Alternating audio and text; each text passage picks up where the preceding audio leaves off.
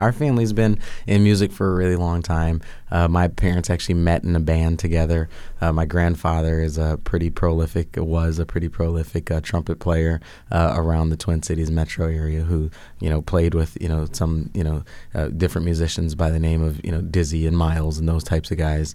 Uh, Sarah Vaughan, among others, among many others, and actually even my great grandfather uh, was a musician who could play, they say, every instrument and taught you know kids in the Rondo neighborhood, uh, led the, led the band and you know taught kids in the Rondo neighborhood how to play instruments and things like that. So you know, music's been a part of our family tradition for a really long time. Uh, and you know, in, in a lot of ways, really centers around my grandfather, who we lost last summer. But mm-hmm. you know, mm-hmm. it's just you know, been an incredible uh, mu- musical force. My grandmother would always say trumpet was his first love.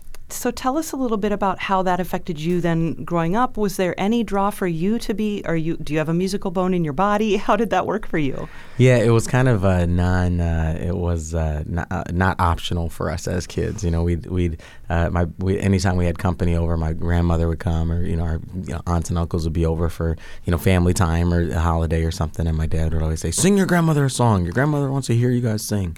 and he'd guilt us into singing. And so um, I didn't want to sing, and so I ended up uh, learning how to play the piano uh, so that I could play while my sister sang. Uh, and then I ended up having to sing and play the piano at the same time. uh, but my first instrument was actually saxophone. I, I still pull it out on occasion just yeah. because it's a you know it's cathartic to blow bl- to blow wind through an instrument. Uh, but uh, it's a pretty uh, tragic sound. Now, one of the wonderful things about St. Paul, so many wonderful things, of course, um, uh, is the Jazz Festival, which happens every summer and has, I would imagine, really kind of been a driving force for St. Paul each summer. And they're celebrating their 20th anniversary this yeah. year, yeah. which is pretty exciting. So. Yeah. Uh, have you had a chance to attend in the past? Uh, what, oh, I've made it by there once or twice yeah, or every year. Kind of hard to miss, isn't it? Absolutely. oh, we love the Jazz Festival. I mean, it's so incredible to just turn all of downtown uh, into a stage, into multiple stages. And I mean, it's just fun to watch people come out and have a great time and kind of be out there. Uh, and, uh, you know, we have, a, and, and actually, we have not just one, we have two jazz festivals. We have the Selby Jazz Fest as well uh, mm-hmm. in the fall that we love. I mean, it's just, it's just a great space. You know, we have a lot of, you know, just musical kind of institutions, uh, mm-hmm. from you know Walker West Music Academy to you know just just so many great spaces, and that's actually one of the things that I look forward to kind of really leaning into uh, is our music traditions. I think a lot of people don't really understand uh, the extent to which you know the, the the Twin Cities has a really strong music tradition. We understate that in a lot of ways, mm-hmm. uh, but I think we we shouldn't do that anymore. I know. I mean, we've got world class orchestras and world class jazz musicians here. It's it's such a unique place, and uh, just uh, being a musical kid and and knowing that about here, it always made me want to live here. Did it in in Minneapolis, St. Paul, because the the focus on the arts not just right. classical, not just jazz. That's right. And and other arts as well, theater, and it's just such a important part of the communities here.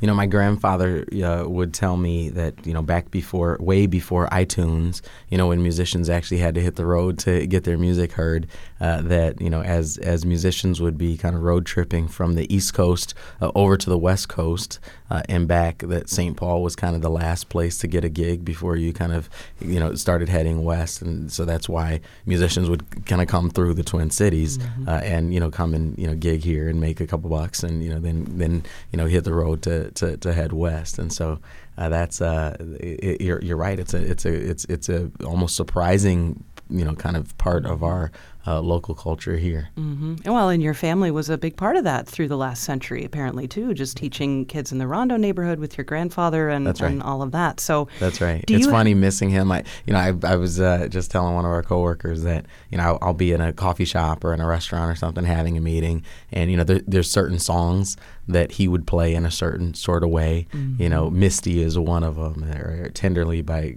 Clifford Brown, and I'll be someplace and it'll come on just in the background, and I'll just completely miss the next five minutes or whatever, uh, whatever the conversation is, because I'm zoning out, you know, just thinking about Grandpa. Mm-hmm. What are some of your favorites? Who are some of your favorite artists uh, from growing up, or anybody that that you can stick out sticks out in your mind, either from your grandfather or just that you found on your own? Well, a lot of them really are from my grandfather. You know, some of the older, you know, the the, the kind of older jazz kind of classics. Mm-hmm. You know, certainly listening. You know, you can listen to Miles Davis all day long. Uh, you can listen to Clifford Brown all day long, and you know, I don't know. You know, some of those some of those guys make you want to just go just throw away all your musical instruments. Yes. uh, you know, I think uh, my my as far as contemporary kind of jazz is concerned, you know, anytime Esperanza Spalding is anywhere in a you know five state radius, I'll be there. Nice. well, let's go ahead and talk about some of the things that you plan for St. Paul. I mean, just congratulations to you for for becoming mayor there. I think you know, mayors have opportunities to fix things yes. that other politicians don't because yeah. they're too high up on the chain. Not that you're low on the chain, don't misunderstand, but I think I think you know what I'm saying. So Oh, I definitely know what you're saying. And that's actually one of the things that excites me about municipal governance is, you know, that, you know, sometimes Washington DC seems so far removed from everyday community life mm-hmm. uh, and that through cities, you know, I, I, share with folks a lot of times that, you know, Washington DC and even at the state capitol capital. They manage the complex cerebral issues of our day uh, that uh, you know imp- you know stimulate your cerebral core. Uh, and you know at City Hall we, we, we manage the stuff that just makes people mad, you know, and really touches people on an intimate, you know, kind of everyday level, and that that creates an enormous opportunity.